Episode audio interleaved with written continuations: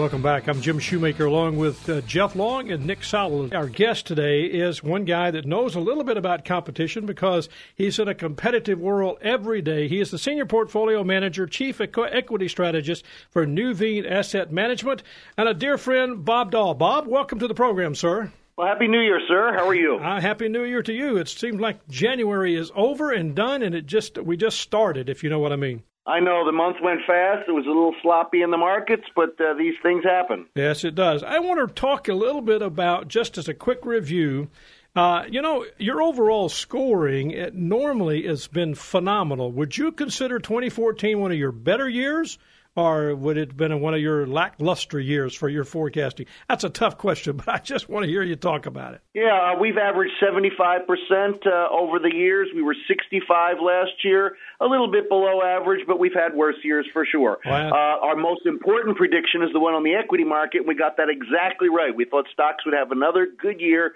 despite enduring a 10% correction. So we got the correction and we got the nice up year. And you did. And, one of the things that I wanted to ask you about, because I really think a lot of our investors are concerned about this. We're going to talk a little bit about interest rates going up. I mean, we talked about that, and you actually made the comment, and all of us did, that interest rates would have had to gone up in 2014. But now we're talking about serious interest rate rising sometime this year. So how do you feel about that didn't happen last year, but the indications it'll happen this year? Yeah, I think the good news is it's going to happen because the economy is doing well. I can't wait for the Fed to begin raising rates as an equity investor. That would signal the economy's okay and probably means earnings are okay, notwithstanding the energy and the dollar thing that I'm sure we'll get into. Yeah, right. Also, one of the things that was a struggle last year was for the active managers outperforming index funds. Now, for a lot of us, we look at you guys as being the gurus and making it happen, but it was a tough year last year. Well, it depends who you talk to, Jim. My large cap core portfolio was 700 basis points ahead of the S&P. I think you're right. The average active manager underperformed. We did very, very well for our clients and feel really good about it. All right. Well, I know a lot of people struggle with that, but I appreciate what you do, and you always do a great job. But let's start with your 10 economic and thoughts and process your investment predictions, the 10 predictions that you're famous for. And I guess the first one right out of the bat, that the U.S. the gross domestic product grows at 3% for the first time since 2005. Your thoughts? Yeah, we think the economy in the U.S. is operating on more cylinders, Jim, than it has in some time. If we get 3, it'll be the first time in almost a decade. The consumers come to life on the back of job growth. It's accelerated noticeably, and the benefit from low interest rates and low energy prices.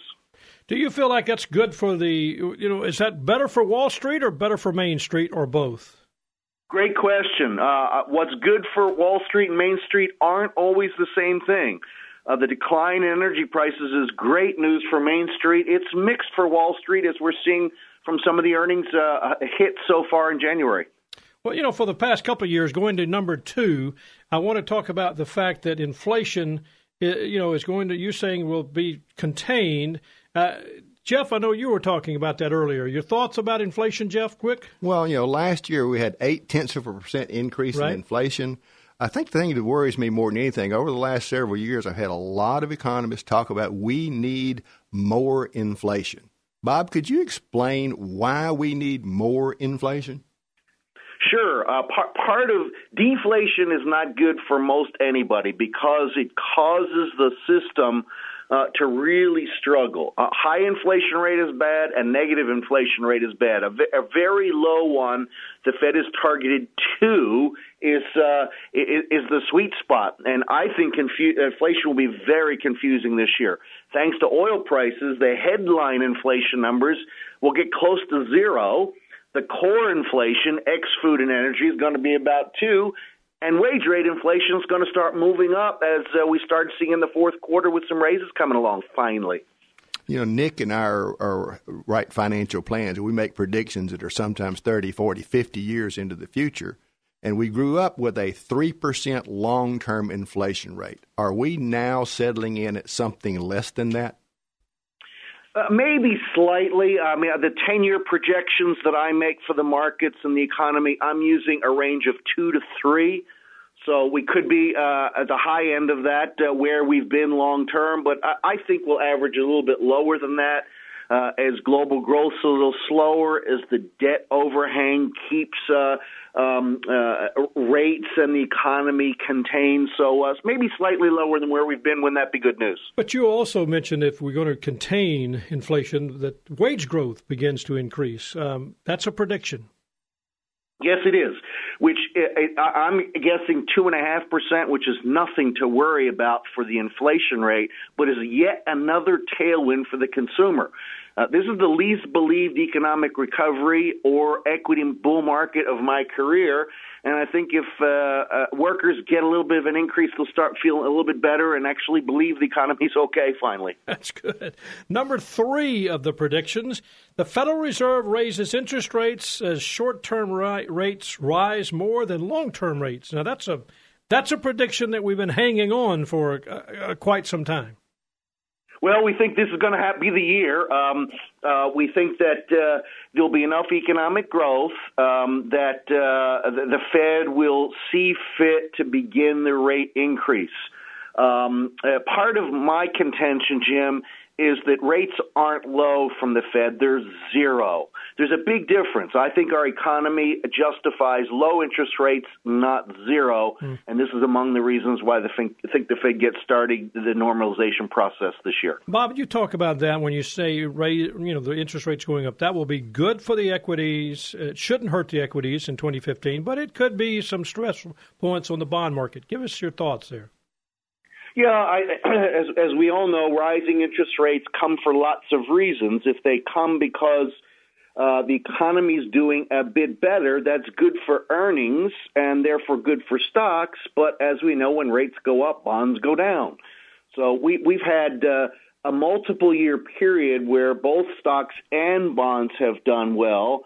I think we're heading into a period where stocks do okay and bonds begin to struggle a bit. Well, that's going to be a struggle for the investor for sure. Number four, and then we'll kind of take a break after this one, but number four, the European Central Bank. We just talked about that a few minutes ago, starting quantitative easing, and you're saying it's going to be a large-scale program. Well, we got that last Thursday. This one we've gotten right early in the new year. A long, long wait. How long would we wait for the ECB? The Germans finally blinked and said, ECB, okay, you can do it. Yep. I think, Jim, this is a necessary but not sufficient condition for Europe to begin to get out of the mess that it's been in now for some time. Europe's got some problems. Yeah, but you talk about Europe, and remember this time last year, we were actually saying that international stocks were possibly a pretty good buy at the time, and they've struggled all of 2014. Do you see that struggle continue? Because I know you mentioned earlier a disinflationary or deflationary spiral that was something like Japan fell into. Is that possible? You're thinking that's where Europe could go, or are you hoping not? Well, for starters, for the record, we did not like international stocks last year. We much preferred the U.S., I still think the U.S. will outperform, but by a lesser margin. Europe's problems are manifold. Structural demographic problems, the population shrinking. We know they've got one monetary policy and one currency, but a different budget, fiscal policy for every country. A banking system that I think is a bit undercapitalized. Jim, you put that all together. I'm not saying Europe's negative. The stocks are cheap, but I'm not sure it gets out of its own way much past the fumes, the good fumes that come from this ECB massive easing. Well, let's do one more before we take the break. And I know, Nick, you had talked about this earlier, and with the U.S. dollar getting stronger and stronger and stronger. Bob, what you're telling is the U.S. contributes more to global GDP growth than China for the first time since 2006. That's a big prediction. I mean, there's a lot of people that just look at that and think China's so big and how can we do that? But that's what you're predicting. Yes, sir.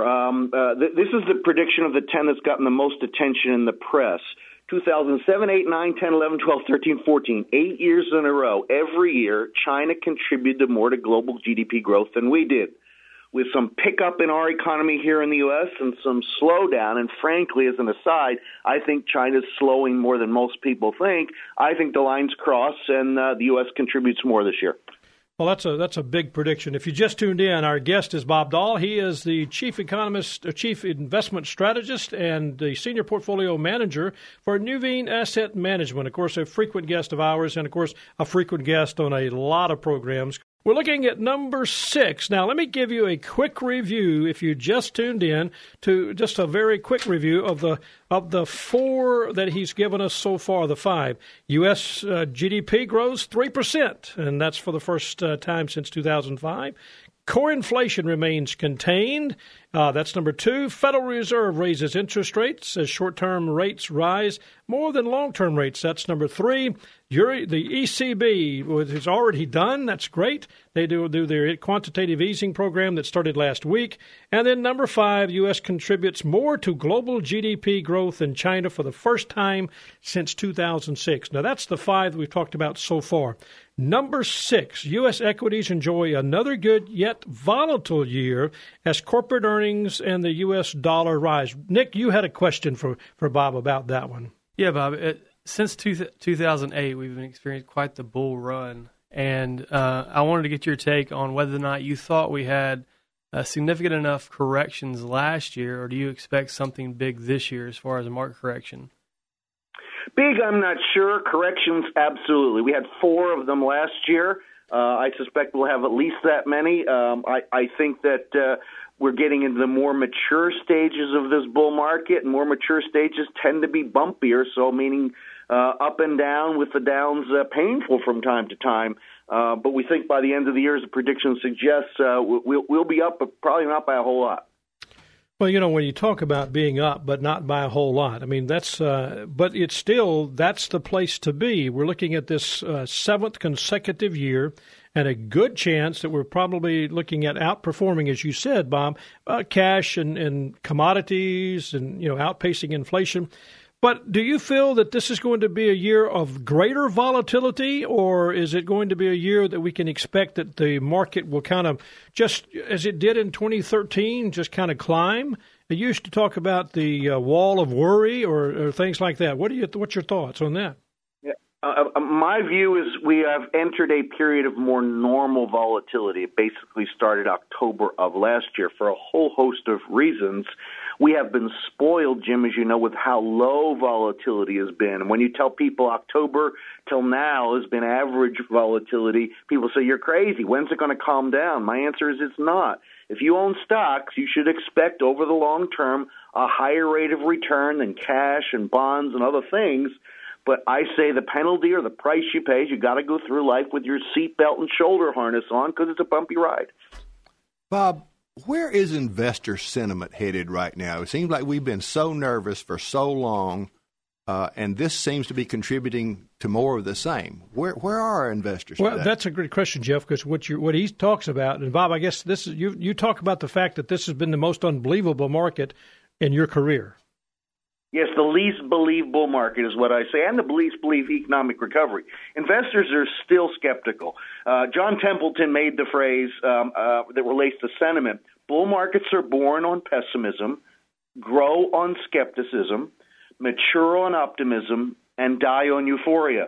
We've got a lot of skeptics out there, and we're still climbing those walls of worry. There you go. That's a good point. So it's been a good year. We're going to have some significant correction, and the volatility is normal in the market. That's my takeaway from number 6, that the U.S. equities enjoy another good yet volatile year. Number 7, the technology, healthcare, and telecom sectors outperform utilities, energy, and materials. All right, Bob, that's number 7. Yes, technology and healthcare have in common, Jim, that they do well in periods where unit growth is important and the absence of ability to raise prices. That's why we like them. On the other hand, energy and materials require price increases. We ain't got none in this environment, so we don't like them particularly. Exactly right. That leaves telecom versus utilities. We prefer the former from an income standpoint to the latter. So, you know, energy, what's wrong with utilities? I mean, this has been a kind of a stable. What's wrong with utilities in your thoughts? They're expensive relative to the rest of the market, and if interest rates start going up, that's usually an environment where utilities didn't do so well. Utilities did well in 2014 largely because interest rates fell. If interest rates begin to rise, we think utilities will underperform. Bob, you know, I've heard it said that we have been chasing after yield for several years because interest rates are so low, and these investments that we're talking about have relatively high yield. What will happen to the utilities and the master limited partnerships and the REITs if we do get a significant interest rate bump? They'll at best trade sidewise. I think more likely they'll have some correction because, as you point out, they've been very, very good places to be. I think that it doesn't mean investors have to run for the hills, but I think they should not be over-concentrated in those areas. They've made good money there. Well, so its historical performance is not an indication of future performance is the best way to look at that, I guess. Isn't that, Bob? Probably right. And again, it comes back to interest rates. If you think interest rates are going to keep falling, hold on to those utilities. They'll do just fine. All right. Number 8, oil prices. This is the topic of the day. I mean, everybody is enjoying. I mean, you go to the gas station now, you put in, $20, $25. And I like it.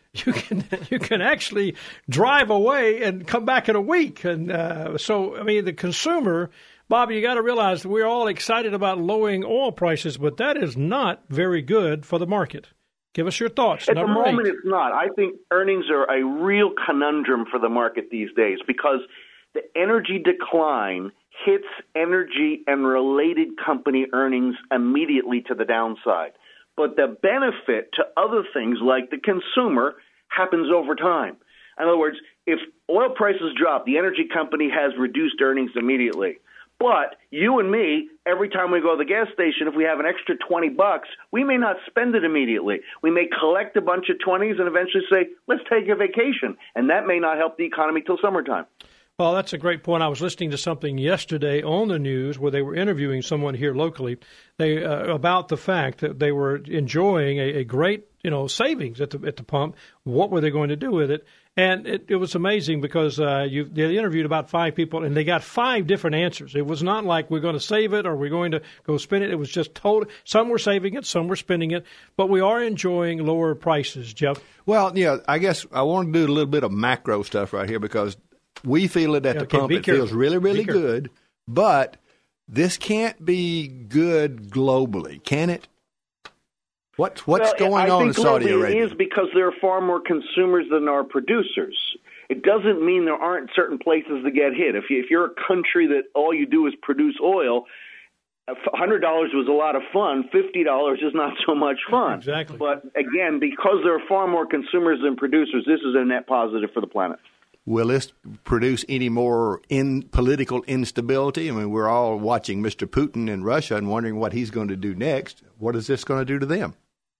Yeah, there's no question. Part of Saudi Arabia, who's been the swing producer's view, is we're not going to be the swing producer and cut production this time because we have some people to punish.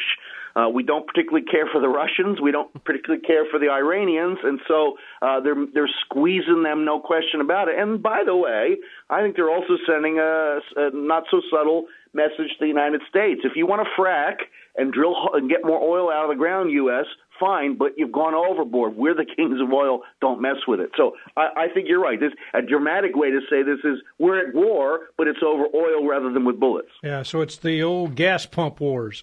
Well, we had this huge surge with the energy development here in the U.S., and, this is great. You know, we're drilling again. We're pumping it out of the ground again. We got new pipelines coming on board. This is all good. And now you're telling me that the Saudis could just keep on opening up their pumps, and we got to stop. You hear that, Jeff. You hear that a lot, that they're going to control oil. Correct. So we're battling it. Bob, is that what you're saying? We're going to battle that battle, and is our chances of staying ahead and winning that one pretty good, or your thoughts on that? That's a good question, Jeff. Well, I think it's not so much the U.S. versus Saudi Arabia, although that's a subplot. It's more how hard, back to your first question on this subject, how hard does it hit Russia and Iran, and what does Vladimir Putin do? Does he make some desperado move that's troublesome to the world? That's a great question. That's a lot of people have that on their mind. So number 8 was oil prices fall further before ending the year higher than where they began. So that's number 8's prediction. Number 9, U.S. equities, U.S. equity mutual funds show their first significant inflows since 2004. And again, this is about your skepticism to optimism, the disbelief from about the bull market to belief of the bull market, Bob. So is this going to give that chance for the managers to outperform the indexes this year? Is that going to be helpful or what?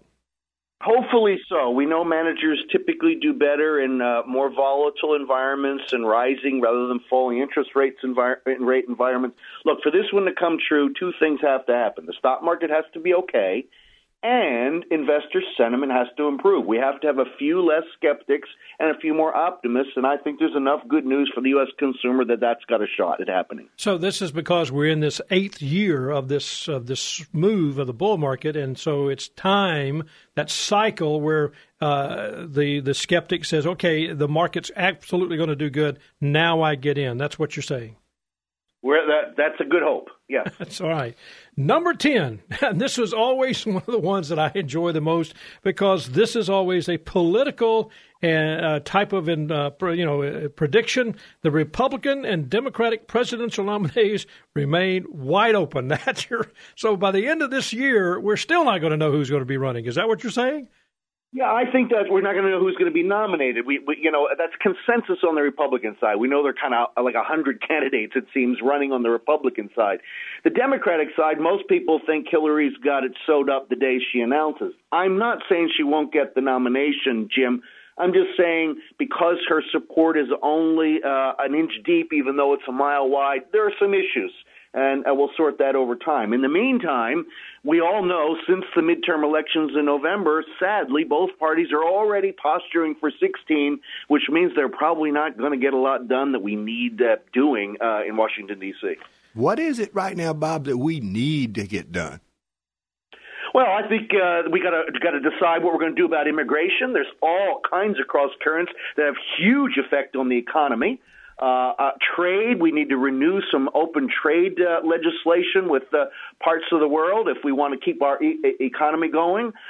We've got to deal with the fact that our corporate tax rate's the highest in the world if we expect companies not to continue to move overseas. So they're among the things that I think would be great if we got done. I read something that, Bob, you had said. Equities seem poised for additional gains in 2015, but, and I'd like for you to give us what you got after that statement.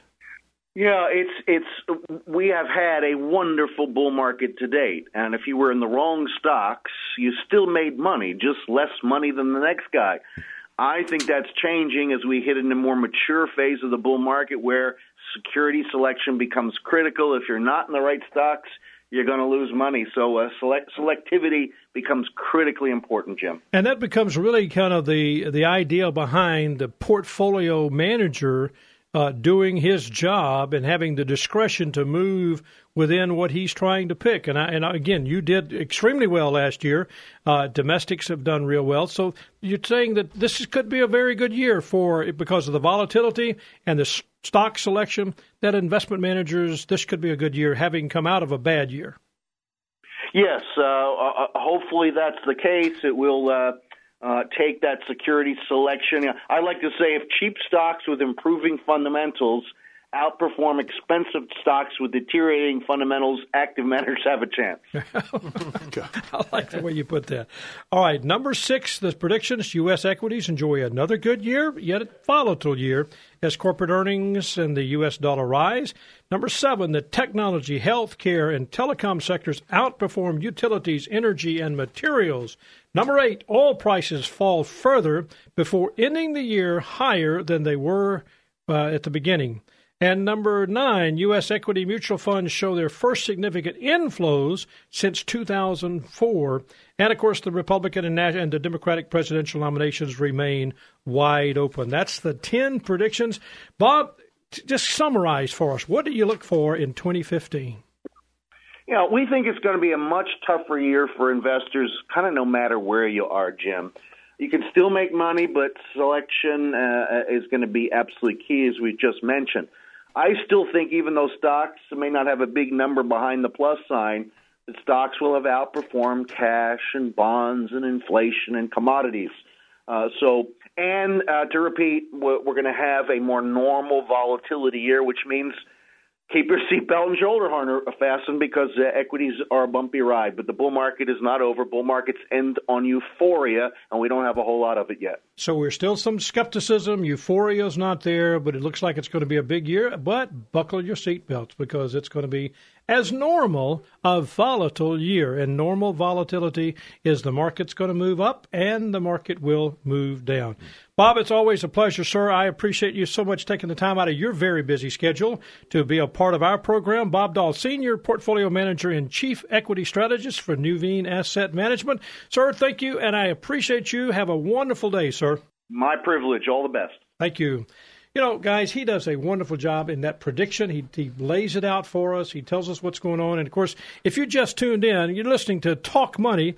I'm Jim Shoemaker. You have Jeff Long. He's a certified financial planner. Nick Sowell, certified financial planner. And we've been talking about the top 10 predictions. Nick, what did you hear? Is there anything there that kind of struck you? You're in the planning department at the firm. You've got to think about what you're investing in and how you're putting things together. Thoughts? My biggest takeaway was that here in America, our economy is very strong. It's kind of leading the rest of the world. And there's opportunities in the market still, even though we've been in such a long bull market. That's a great point. And I like the fact that he said we're not in that euphoric stage yet. I mean, there's still opportunity. It's not overpriced. And so still got some room to grow. The Jeff? Most non-believed recovery. I think those were meaningful words to me that, you know, it's there. The statistics show it's there. The talking heads in the evening on TV tell us it's there. We're in recovery, but we don't believe it. Mm-hmm. And it shows up in the way people behave with their money. Well, I've got something for you, Mr. Long. I've got an investment that obviously you wish you might have made. Okay. All right. In 1964. Good year. You're good. Good year. Well, if you would have bought this car, now maybe you did. Maybe you had one of these. It was a 1964 Ferrari. Did you have one in 1964? No, I had a 1953 Studebaker. Well, you might have should have hung on to the Studebaker. But if you would have kept that Studebaker, I don't know what the value. But if you had been fortunate enough to bought a 1964 Ferrari, and you know you could have held on to it, there were only 32. Built. It was a V12 engine. Got my attention. 320 horsepower. That's a big car. But just in case you wanted to know, if you had kept it, I don't know what you would have kept it. Yeah, you would have still had it. It sold recently at an auction back in January, back on the 18th in Phoenix, Arizona for, you ready for this? I don't know. $100? A little higher, I think. $8.7 million. A car. 8.7. Well, but it's a 320 horsepower Ferrari, 1964. So we should all invest in rare automobiles. Absolutely, that's the way to do it. And buy them and hang on. And forget the volatility. My goodness. Hey guys, it's been good. The views and opinions expressed are those of Bob Doll only and have not been presented on behalf of or endorsed by Shoemaker Financial or Securian Financial Services, Incorporated. Shoemaker Financial nor Securian Financial Services do not make any representations as to the accuracy, compliance, or effectiveness of its content.